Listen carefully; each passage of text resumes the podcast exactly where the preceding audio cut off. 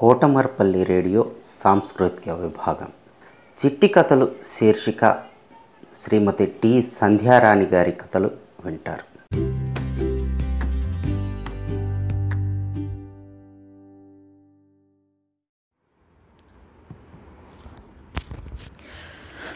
మిత్రులారా మనం ప్రతిరోజు ఎన్నో కథలు వింటున్నాం.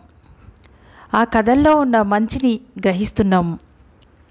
మరి ఆ మంచిని మనం మన నిజ జీవితంలో కూడా ఆచరించి సత్ఫలితాన్ని పొందాలని ఆశిస్తున్నాను.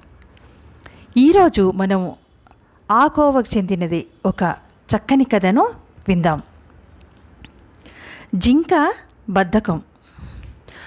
ఒక అడవిలో కొలను వద్ద కుందేలు జింక కలిసిమెలిసి ఉండేవి. అందులో కుందేలు చాలా చురుకైనదని జింకకు మాత్రం బద్ధకం ఎక్కువని జంతువులన్నీ అంటుండేవి. కానీ జింక మాత్రం ఆ మాటకు ఒప్పుకునేది కాదు. ఏం కాదు నేను కూడా చాలా చురుకైన దాన్ని అని గొప్పలు పోయేది. ఒకరోజు ఇదే మాట పైన జంతువుల మధ్య వాదన వచ్చింది. కొలనుకు పెద్ద అయిన ఏనుగు మధ్యలో కల్పించుకొని సరే జింక తాను చురుకైన దాన్నని వాదిస్తోంది కాబట్టి దానికి కుందేలకు ఒక పోటీ పెడతాను. ఒక పెద్ద దుంపను మన కొలను ప్రాంతంలోనే దాచిపెడతాను. దాన్ని ఇద్దరిలో ఎవరు వెతికి తీసుకొస్తే వారే విజేత. ఆ దుంప మొత్తాన్ని బహుమతిగా పొందొచ్చు అని చెప్పింది. దానికి కుందేలు జింక సరేనన్నాయి. మిగతా జంతువులన్నీ ఉత్కంఠగా చూస్తున్నాయి. పోటీ మొదలవగానే కాసేపు గబగబా వెతికిన జింకకు అంతలోనే విసుగొచ్చింది.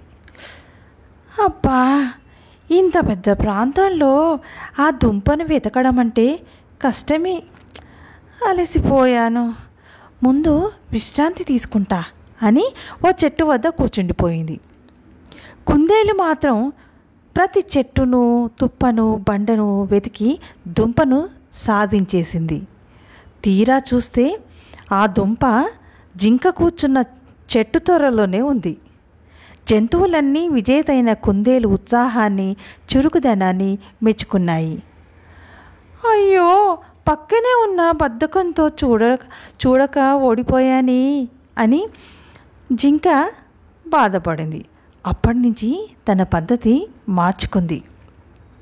మిత్రులారా ఈ కథలో మనం గ్రహించే నీతి ఏంటంటే మనం ఒక లక్ష్యాన్ని ఏర్పరచుకుంటే ఆ లక్ష్య సాధనలో ఎన్ని అవరోధాలు అడ్డంకులు కష్టాలు ఎదురైనా వాటిని నిరుత్సాహపడకుండా మనము మన గమ్యాన్ని చేరుకునేంత వరకు నిరంతరము శ్రమించి సాధించాలి. శోధించి సాధించాలి. అదే ధీరగుణం. అప్పుడే మనం మన లక్ష్యాన్ని నెరవేర్చుకోగలుగుతాము. మన గమ్యాన్ని చేరుకోగలుగుతాము. బాగుంది కదా కథ?